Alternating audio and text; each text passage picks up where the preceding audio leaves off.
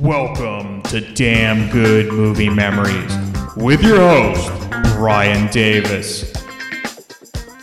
This podcast is the cure for your long commute and super boring workday.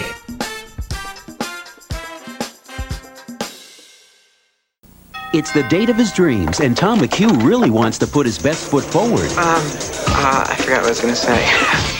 Unfortunately, tonight, Tom's got two left feet, too many women, and too many enemies. Oh, hell's breaking loose, man. Uh, Mystery date. The first date is the worst date. Tom, what happened to your face? It's all red. Sneak preview Sunday, August 11th, rated PG 13. Hey there, it's Brian Davis, and for this week's episode, we're going to cover the movie Mystery Date from 1991. The studio was Orion Pictures, the release date was August 16th, 1991. The running time 97 minutes, and it's rated PG 13. Couldn't find the numbers for the budget, but the box office took in 6.1 million, making it the 116th ranked movie of 1991. Roger Ebert at the time gave it 2 out of 4 stars, and here's his review. Here is a moronic comedy that plays like nothing so much as an exercise written for a TV sitcom class. Only the energy levels of the actors prevent it from being a complete loss, and believe me, it's a close call. It's one of those movies where the setup is unbelievably complicated and involves a chain of mistaken identities, and we sit patiently in the audience and wait while the writers get all their ducks in a row. All right, I'm going to remove some of the plot points since that's my job. And then we go to Mystery Date provides us with the characters we don't believe, doing things that we don't care about in a universe of total manipulation. Those observations would not bother me in the least if the movie were funny, but it is not. Now, I like some of the moments, like Fisher Stevens as the flower man and Teri Polo's sweetness at dinner on the blind date, but otherwise, the movie is a void. All right, here's another example where Ebert, someone who was middle aged at the time, really isn't the target audience for this film. This was a film for teenagers, like I was in 1991, and I actually saw this film as a double feature at the drive in. I believe the main feature being the original Hot Shots with Charlie Sheen. And if I remember correctly, I think my dad barely got through Hot Shots, which of course I enjoyed because it was satire, just like Airplane and Naked Gun. And then he totally bailed on Mystery Date halfway through. So I would have to rent it on VHS many months later to find out how it actually ended. Now, I will agree with parts of Ebert's review in the sense of that the film is a bit of a bait and switch. It seems like an 80s romantic comedy, but it's really not that type of film at all, as we'll get into. All right, let's get into the main cast. So you have Ethan Hawke, who plays Tom McHugh, and part of the reason Mystery Date was intriguing to me was partly due to the film Explorers from 1985, which I loved and watched repeatedly. And that's what Ethan Hawke's film debut was. Now, four years later, he was in the really critically acclaimed film Dead Poet Society with Robin Williams. Then in 1991, he was in the adaptation of the Jack London classic White Fang. Teri Polo plays Gina Matthews. Even though this would be the first film I saw Polo in, she would be best known for playing Ben Stiller's fiance in Meet the Parents. Mystery Date was her film debut, and she did the bulk of her work on TV shows, like the soap opera Loving, and was a regular character on the last season of Northern Exposure. The director, Jonathan Wacks. Now, this would be Wacks's best known film as a director, though he was the producer of the cult classic Repo Man from 1984 with Emilio Estevez. Now, Mystery Date does have a number of fun character actors like Fisher Stevens, whom I enjoyed in Short Circuit and my science project, and you have B.D. Wong, who was a mainstay on TV shows like Law and Order, SVU, and Mr. Robot, and Brian McNamara, who was also in Short Circuit as Ally Sheedy's asshole boyfriend, who gets beat up by Johnny Five. He was in many other things, but that's the first time I saw him. Okay, let's get into the movie. So it begins with the standard opening credits, but with a phone call between Tom McHugh, Ethan Hawke, and his brother Craig, played by Brian McNamara. Tom is describing the girl he's infatuated with named Gina, that's Teri Polo, whom he made eye contact with at the beach. But, of course, Tom was actually too shy to go over and talk to her. Tom's parents are throwing a party and he's mingling with the various adults. Tom is not thrilled with his parents' plan for him, which involves becoming a doctor or a lawyer like his successful brother. Now, I believe Tom is a senior in high school or just about to graduate, and actually, his parents seem more proud of their dog than Tom. As you all know, by this time tomorrow, Betty and I will be in Connecticut along with a very special member of our family. Here, here. For the past four years, he's competed among the very best our nation has had to offer, and each time he's come home a champion. And I know how grateful he is for your generous support. But, I think he can probably say it a lot more eloquently than I. So, what do you say, champ?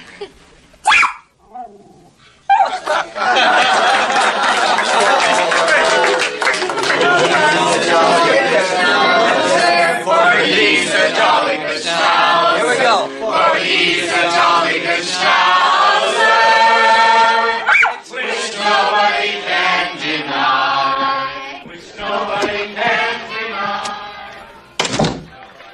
Now, as it turns out, Gina is Tom's next door neighbor. I wouldn't say Tom is stalking her, but he definitely wants to know more about her in order to make a good impression with her. Tom's parents leave for the weekend to go to the dog show. This leaves Tom the chance to make his move and have the entire house to himself.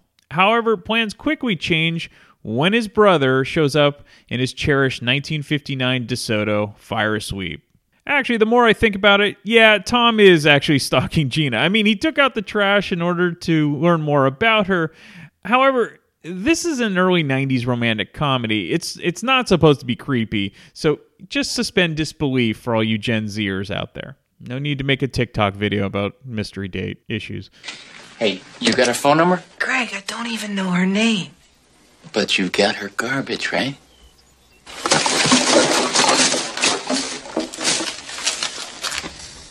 She's got a couple gourmet lights. Couscous, a bunch of grapefruit rinds. Tommy, you gotta get this girl some food.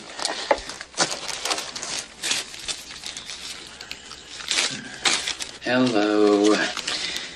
Tom, I'd like you to meet Gina Matthews. In July, Gina bought $85 worth of lingerie at Nordstrom. Very nice. You like lingerie, Tommy? Well, I've really only read about it. All right, let's see. She, uh, she reads mystery novels to escape, right? Yeah. She dreams of faraway exotic places. She's into surrealism. She's trapped, Tom. Bingo. She plays bingo? Phone bill. Now we have her phone number. Let's go rescue her.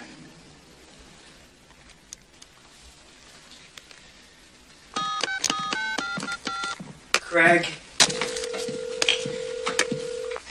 N- no, no, no, I can't do this. Just be yourself. No, uh, I, I can't. Then be me. No. Hello? Hello? Hello, Gina? Is this Gina Matthews? Hi, my name is Tom.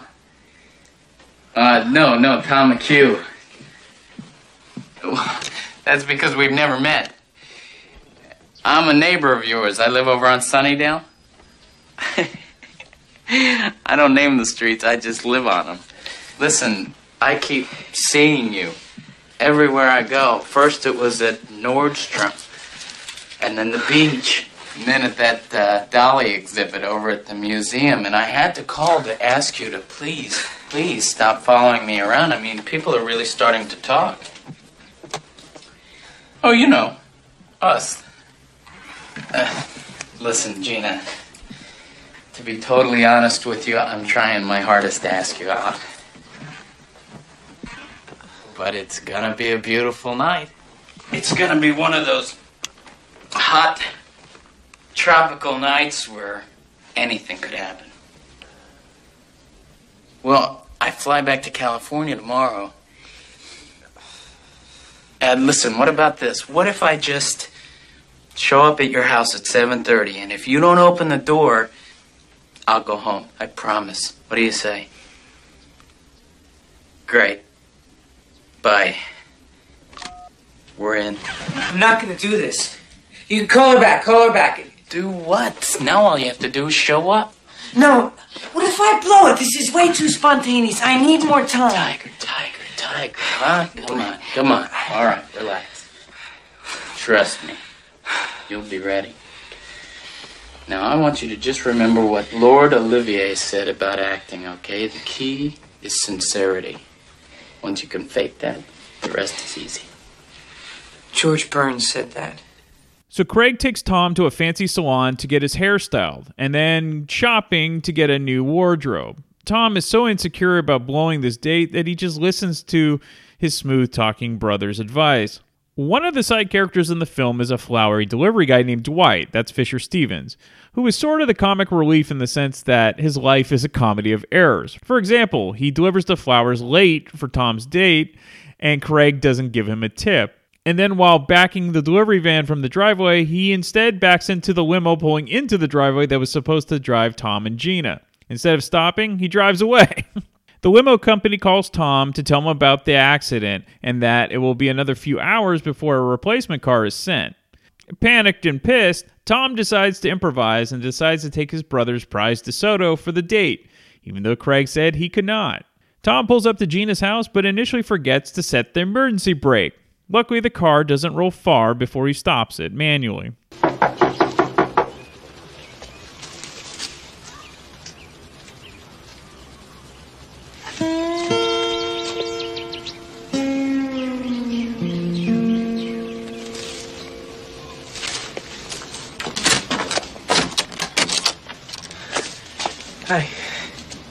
Tom? I'm Tom. These are flowers. Uh, they're for you. Okay, well, I could put them in some water. Yeah, just the bottom part.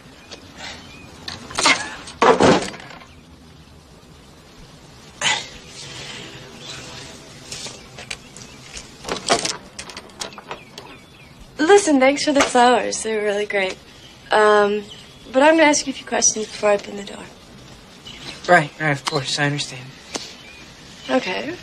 Tell me the name of the last novel you actually read. Novel? Yeah, big storybook that pictures. Oh, right. Uh, uh, it's just that it was, um, it was this mystery novel, you know, Saratoga Longshot. Are you kidding? I just, I just read that. Really? Okay, um, what's the capital of Paraguay? Uruguay? No, it's Ascension. But nobody ever gets that one. um, any personal heroes? Pers- uh, uh, I always kind of looked up to my older brother, Craig.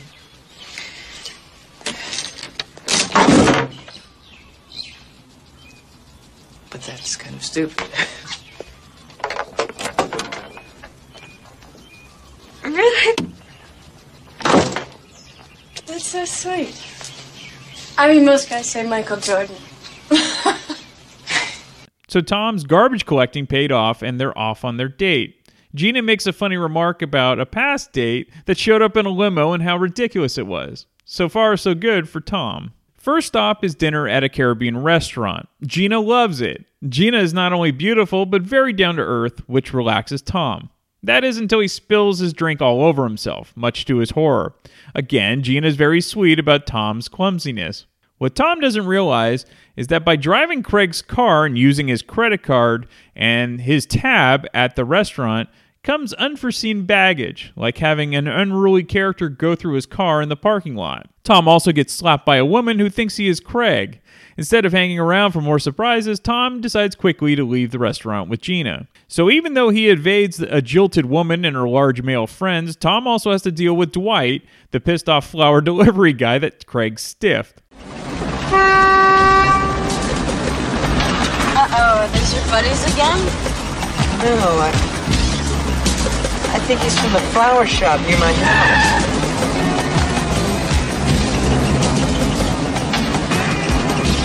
Screw her yet? What? Did you get her drunk with my tip money and bang her? What did he say? I didn't catch it.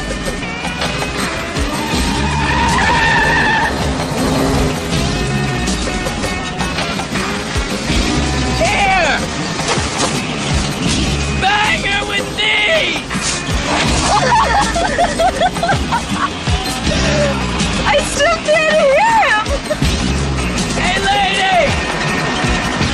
you don't expect the tip after you.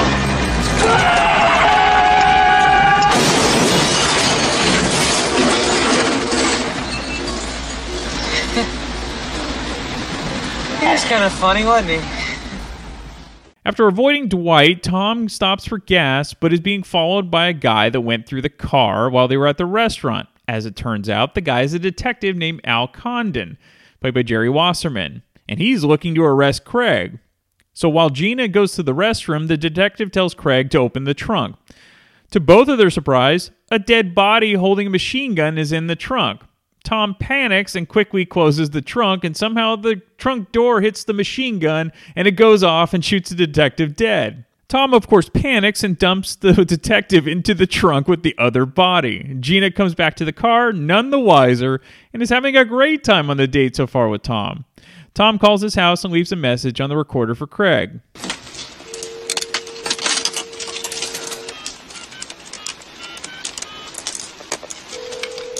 Hi, I'm Richard. Hi, Betty. And that was Napoleon. We're not home right now, but if you leave your name and number, we'll call you back just as soon as we can. Craig, are you there? Pick up the phone, okay? Oh, shit. Um. Uh, uh, listen, listen, I had to borrow your car. St- stupid limo didn't show up. Uh. All hell's breaking loose, man. Uh. I, I have I have two dead bodies in the truck, you know, and and I think I should call the police, you know, but I but I, I can't because because one of them is I, I personally I accidentally killed and Captains, I've been slapped. I've been threatened by goons. I've been attacked by a freaking florist, okay? We, haven't even ordered appetizers, all right? Uh, you said something about old hangouts. You meet, meet me at a place called Club Voltaire if you're not already there, okay? Uh, uh, all right. See you there. Bye.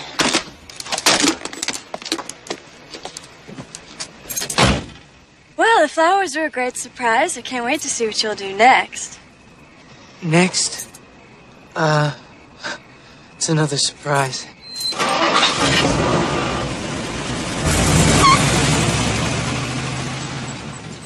Just after Tom and Gina leave, a tow truck arrives, towing Dwight's damaged flower truck. Dwight notices a hat on the ground and a pool of blood. Now, this was the detective's hat. He picks it up, and just as he does, the police backup arrives that the detective called in. Now, if it wasn't for bad luck, Dwight wouldn't have any luck at all. In the meantime, Tom decides to take Gina to a club, which just happens to have the metal band Gwar performing. And if you don't know Gwar, well, they put on the craziest stage show ever. Listen, Gina, I'm really sorry. I thought my brother might be here. I don't. Incredible! Thought we were gonna get killed!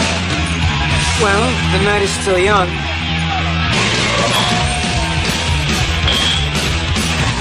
Bottle your best champagne. Anything else? Probably fine. Back at Tom's house, the police are ransacking the place looking for clues in the whereabouts of Craig, though everyone thinks that Tom is Craig since now he sort of looks like him due to his makeover. Now, as a viewer, you're starting to get why Craig was so helpful to Tom to begin with. The police also hear the message on the answer machine from Tom in which he mentioned about the two dead bodies. Tom is getting deeper and deeper in trouble with every minute. We go back to the club, and Tom gets slapped again by another woman who thinks he's Craig. Tom finds out from the bartender that Craig is at the club and is upstairs. Tom goes to look for Craig and finds yet another dead body. He takes a piece of paper from the dead guy's hand and quickly leaves. Gina again is super cool and having a great time with Tom on the date. They have a quick moment and are about to kiss when a police officer arrives and asks if the DeSoto is his car. Tom nervously confirms it is, and the officer says that he's missing a tire, as it was stolen while they were in the club. The very kind police officer offers to change the tire, but Tom quickly realizes that the spare is in the trunk, and that would be a bad idea to let the cop view this since two dead bodies are also in the trunk. Tom gets the tire and the officer puts it on the car. There's a quick panic moment when Tom attempts to drive away, and the officer notices the blood on the pavement from the dead bodies that are leaking from the trunk. But luckily, he thinks the blood is transmission fluid, and Tom lucks out again. The police who went through Tom's house then went to the club where Tom and Gina were at, and they discovered the dead bodies upstairs. As it turns out, the body that Tom found was the head of the Chinese Tong Mafia. So the cops think that Craig slash Tom is a complete psycho on a killing spree. While walking around Chinatown, Tom and Gina are forced to go into a restaurant owned by James Liu, played by B.D. Wong, who again thinks Tom is Craig. So, how do you know this, Mr. Liu? I don't. You see, this is, this is a misunderstanding. He knows my brother, and I don't think he likes him. And you know how when you don't like somebody, you kind of you don't like their whole family, right? What I'm trying to say is, I don't think uh, I don't think Lou brought us here to serve us dinner.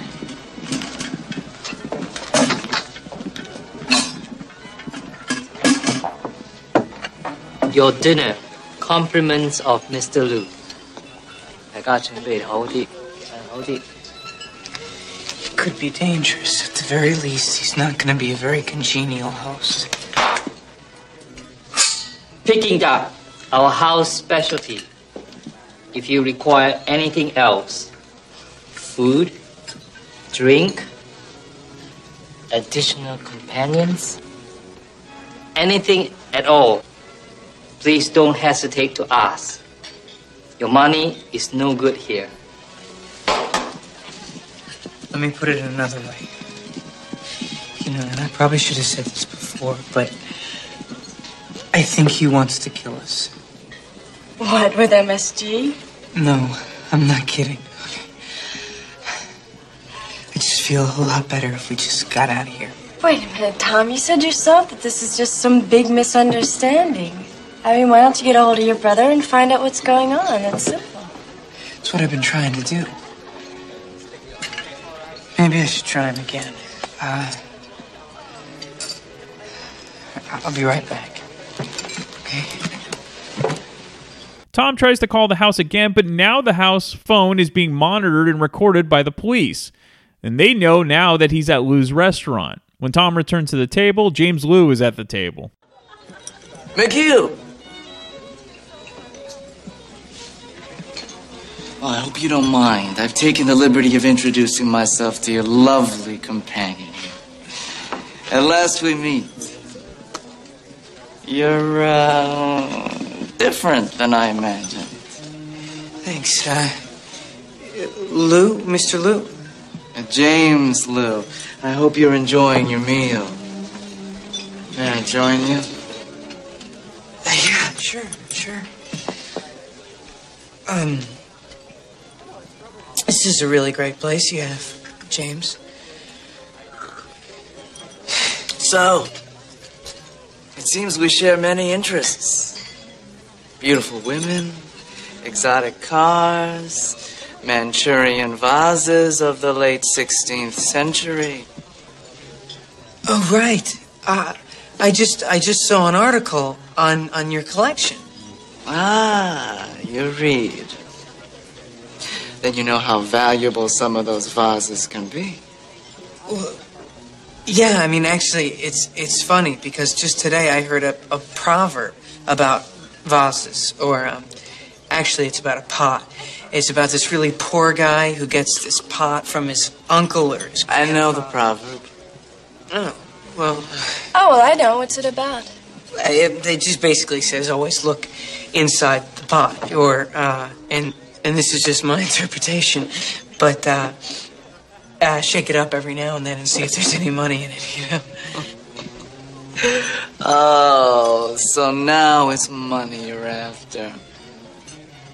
Only yesterday you were begging me to spare your life. We made a deal, McHugh. Deal? What's he talking about? You see, I'm not the guy you made the deal with. I'm, I'm, I'm not Craig McHugh. He's, he's my brother. Hmm. Let me guess. Your evil twin brother, right? Where is it? Where is my vase? Listen, McHugh. I've been cutting you a lot of slack. I have not held you accountable for Ho Wong's accident because I like you. Did you know that he killed my cousin, Ho Wong? Well, it's our first day. We haven't had a lot of time to open up to each other. Hmm. He's modest. He told me it was all in self defense. Fine. I understand. I guess he was probably sent to kill you in the first place anyway, come to think of it. But Mr. McHugh, enough is enough. Don't you realize who you're dealing with here? Don't you know that you will never leave this restaurant alive unless you return my property? Tell him you're not Craig. What the heck is your problem? Hey, hey, everybody! It's it's Mr. Lou's birthday. It's a happy birthday to you. It's Mr. Lou's birthday.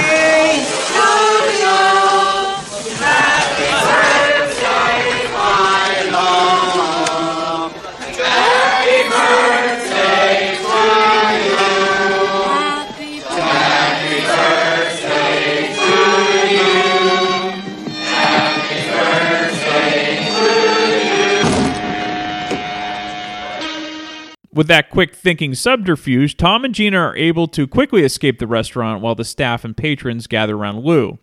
And right as they drive away, the police arrive at the restaurant. So Tom comes clean to Gina, and things don't go as planned, of course. Look, all I know is it's got something to do with this vase that belongs to Lou. And I think that Craig might. I think he stole it. Right now, these cops show up just because your brother stole some Yeah, I don't know. I don't know. The last time I knew, my brother was at Stanford becoming a lawyer, and now I find out he's here, he's stealing vases, he's pissing off girls. I mean, God knows what he was thinking when he set up this stupid date. Craig set up this date? Wait a minute, it, it was Craig who called me?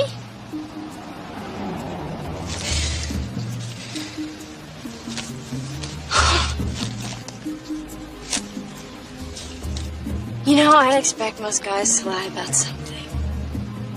How much they bench press, how many girls that they've slept with, what they expect out of a relationship, but. But you've created an alternate parallel universe. Look, uh. I wanted to call you from the first time I saw you. It was just too important a thing for me to screw up by saying something stupid. Just wanted to make a good first impression. Come on, Tom, that's the idea, you know, to cut through all of that. Find out if there's anything worthwhile, you know, on the inside. No, look in the pot. What? The proverb, remember? I, I found it in the loft above the Club Voltaire's. It was a message from my brother. A message. Wait. Wait, Tom, you know what that means, don't you? Yeah, it's it's a metaphor. It's uh, beauty's in the inside. No, no, no, no. Look, it means that that whatever this guy Lou is after is inside this vase that Craig has. Look in the pot, right? You're right. I've got to I've got to find Craig. Wait, wait, wait. What is this? What is this?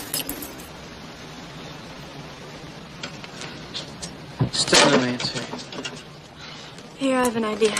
When I was in retail, there was a special number we could use to verify phone numbers on checks. We can get his address this way. Yes, um, 555-1809, Craig McHugh. Yeah. 2856 West Eastwood. Great, thanks. So, Let's go meet your perfect older brother. All right, there's a little over 30 minutes left in the film. So will Tom and Gina find Craig, or will they remain in grave danger? And what exactly is the end game for Craig? Oh, yeah, and don't forget about the crazy florist, Dwight. I can tell you the outcome is as wacky as you can imagine. And while this film might seem like a typical late 80s and early 90s romantic comedy, it's more of a mystery thriller that you might enjoy. So check it out. Don't listen to Ebert on this one. All right, no fun facts for making this film. There's not a lot out there. So that's why you have this podcast. And I'll be back next week to talk about yet another random movie from my DVD collection. Come hang out and chill with Brian A. Davis and the Bad Beat. Wednesdays, 11 p.m. Eastern, right here on thatmetalstation.com.